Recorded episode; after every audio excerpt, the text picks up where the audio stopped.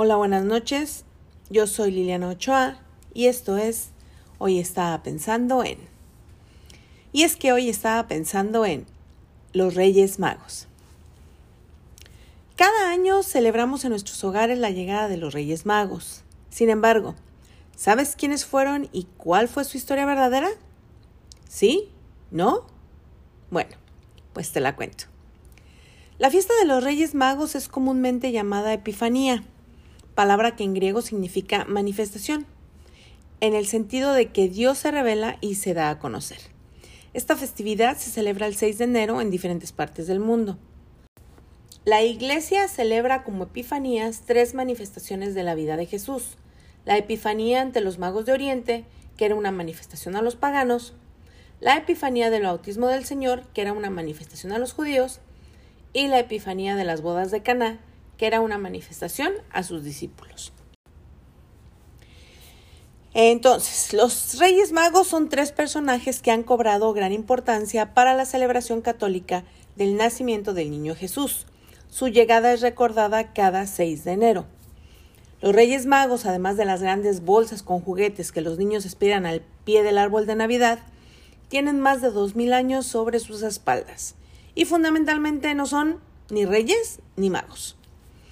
El trío aparece por primera vez en el Evangelio de San Mateo, en el que se menciona a unos magos, de quienes no se da nombres, ni dice que fueran reyes y ni mucho menos que fueran tres. El Evangelio cuenta que unos magos llegados de Oriente fueron guiados por una estrella para que adorasen al rey de los judíos, que acababa de nacer.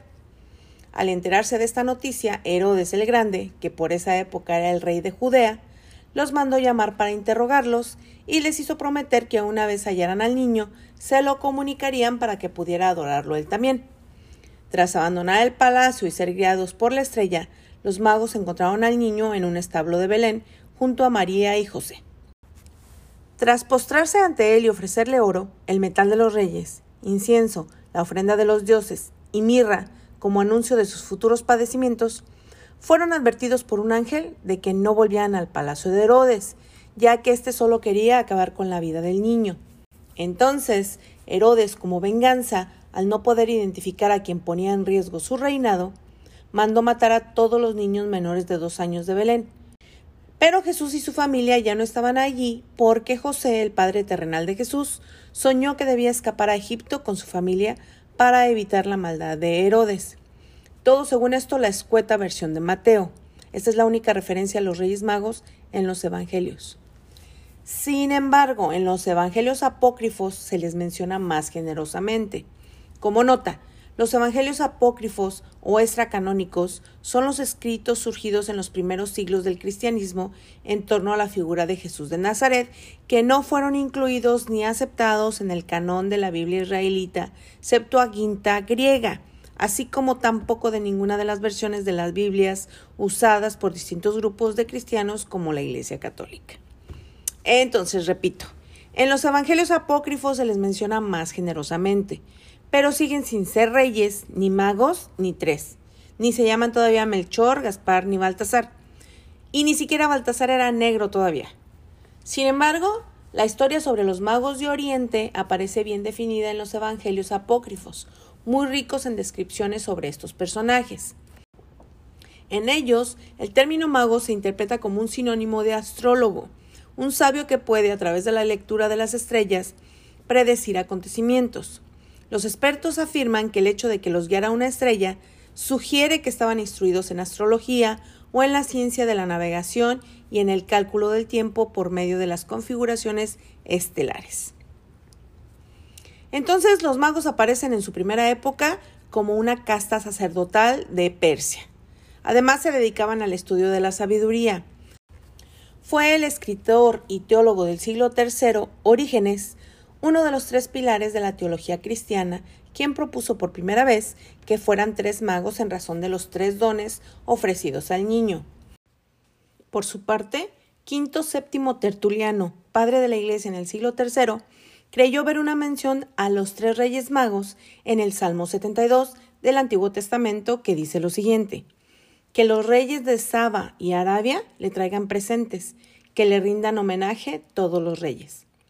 pero su procedencia real, su condición de reyes, es más discutida y menos clara, ya que Quinto VII Tertuliano, luego de su caprichosa interpretación del Salmo bíblico 72, simplemente les confirió esa condición. Y pues ya nunca más dejaron de ser reyes. Sin embargo, en las pinturas de las catacumbas de Santa Priscila, desde comienzos del siglo II, los representaban solo como nobles persas. Por otro lado, en el arte los comenzaron a presentar como reyes desde el siglo VIII más o menos. También a partir del mismo siglo del VIII, los reyes magos recibieron nombres, con algunas variaciones. Los primeros fueron Vitizarea, Melchor y Gataspa. Ya en la Edad Media fueron incluso venerados como santos. El hecho de que fueran tres se vincula tanto a la Santísima Trinidad como al número de regalos que estos personajes llevaron al niño Jesús. Durante mucho tiempo se discutió cuántos eran. Mientras están los que afirmaban que eran tres, algunos hasta creen que no fueron solos a visitar al recién nacido, sino que cada rey estaba acompañado por su ejército. Otros sostenían que los reyes eran doce.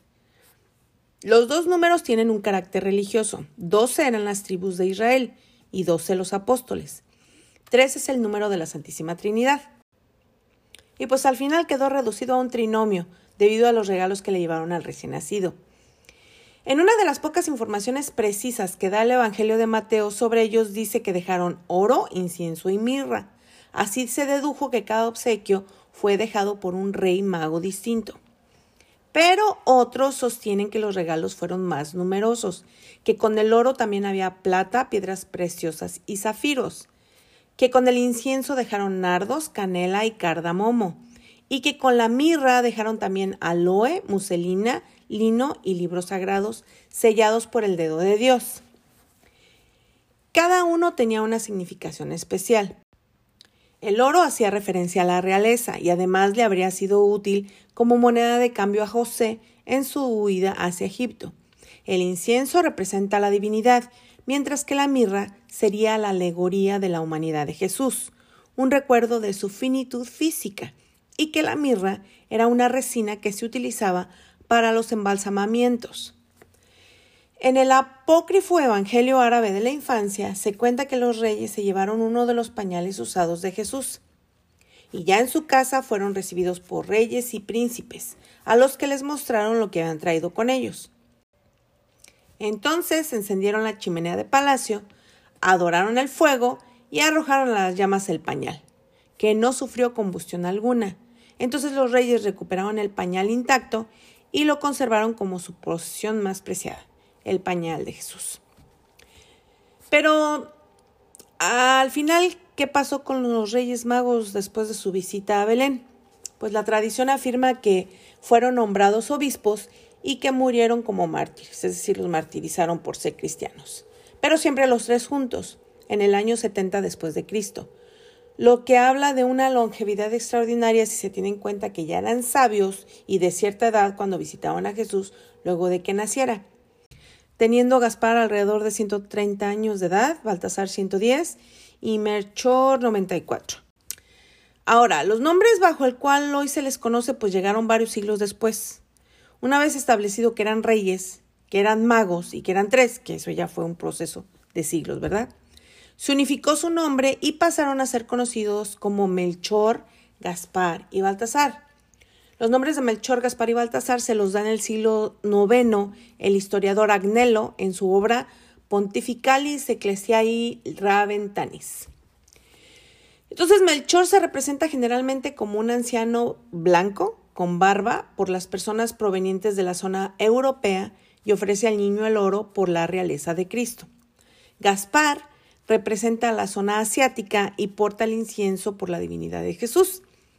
Y Baltasar se vuelve negro en representación de África y regala al Salvador la mirra, que es una sustancia que se utilizaba para embalsamar cadáveres y es el símbolo de que Jesús era humano, de la humanidad del Señor.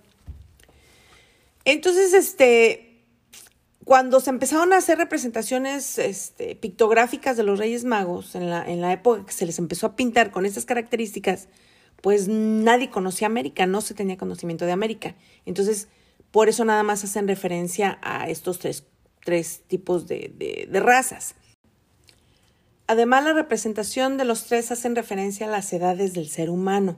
La juventud está representada por Melchor, la madurez por Baltasar y la vejez por Gaspar.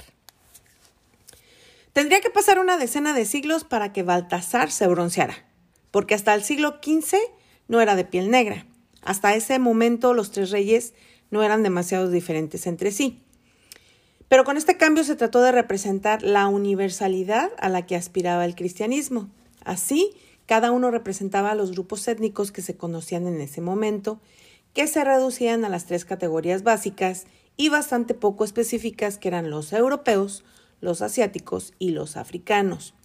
Por eso en algunas representaciones artísticas cada rey va con un animal distinto, un caballo, un elefante y un camello. Otras representaciones los ponen a todos en camello. Pero también se cree que se quería representar a los tres hijos de Noé, porque a partir de estos tres hijos de Noé, que son Sem, Cam y Jafet, salen las tres estirpes que repoblaron la tierra tras el diluvio universal. Así pues, debieron pasar cientos de años para que estos reyes magos fueran lo que son. Un europeo, un asiático, un africano, uno en un camello, uno en un caballo, uno en un elefante, y que fueran como la unidad de la cristiandad. Y también debieron pasar cientos de años para que estos reyes magos regresaran a la tierra y nos trajeran regalos cada 6 de enero, cuando éramos niños. Y esta costumbre se cree que se instaló en España en la segunda mitad del siglo XIX, apenas, ayer, estamos en el siglo XXI. El 6 de enero en el mundo cristiano se celebra el día de la Epifanía, que ya lo había mencionado, que es decir, es el momento en el que Jesús se dio a conocer al mundo. Entonces, así como los Reyes Magos habían dado obsequios a Jesús, ahora se los dejaban a los niños. La carta con, con, los regalos pedidos escrita por los niños es un requisito casi indispensable, porque pues si no, ¿de qué otra manera van a saber los Reyes Magos? Pues qué juguetes dejar en cada casa, ¿verdad? Imposible. Y la otra condición es que los niños se hayan portado bien durante el año. También el, el Día de Reyes existe la tradición de dejar los zapatos. ¿Qué significan los zapatos? Pues algunos los dejan bajo el árbol de Navidad y otros en la puerta de la casa. Existe una leyenda que intenta explicar el porqué de los zapatos y sostiene que una tarde Jesús jugaba con dos chicos de familias que gozaban de una buena situación económica y que estos al verlos descalzo quisieron regalarle un par de zapatos que ellos ya no usaban, lo cual no tiene sentido porque el tiempo de Jesús no existían los zapatos, pero es una leyenda. Entonces, al llegar a su casa lavaron sus zapatos y los pusieron fuera para que se secasen durante la noche y al despertar los encontraron repletos de regalos porque los Reyes Magos habían pasado y comprendieron el gesto de los niños por ayudar a Jesús y entonces decidieron premiarlos y los dejaron llenos de regalos. Entonces, esto es con respecto a los zapatos, pero también vino a unirse a esta tradición del Día de Reyes la típica rosca de reyes, que es una tradición de hace mucho tiempo y se disfruta en compañía de la familia en la tarde del día 6 de enero.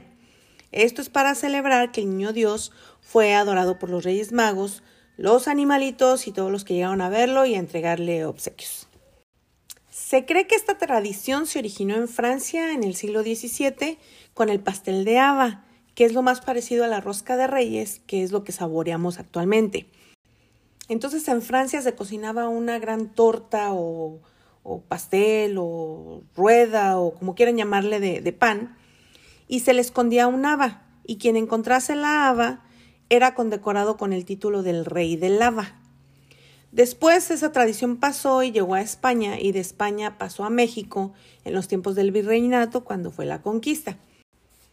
Así pues, antes de que fuera un niño dios de plástico lo que ponemos en la rosca, pues antes era una haba pero esto también dependía del origen de la familia, pues los que tenían billetes, los adinerados, solían colocar una pequeña pieza de oro, mientras que los pobres, como yo, continuaban colocando habas.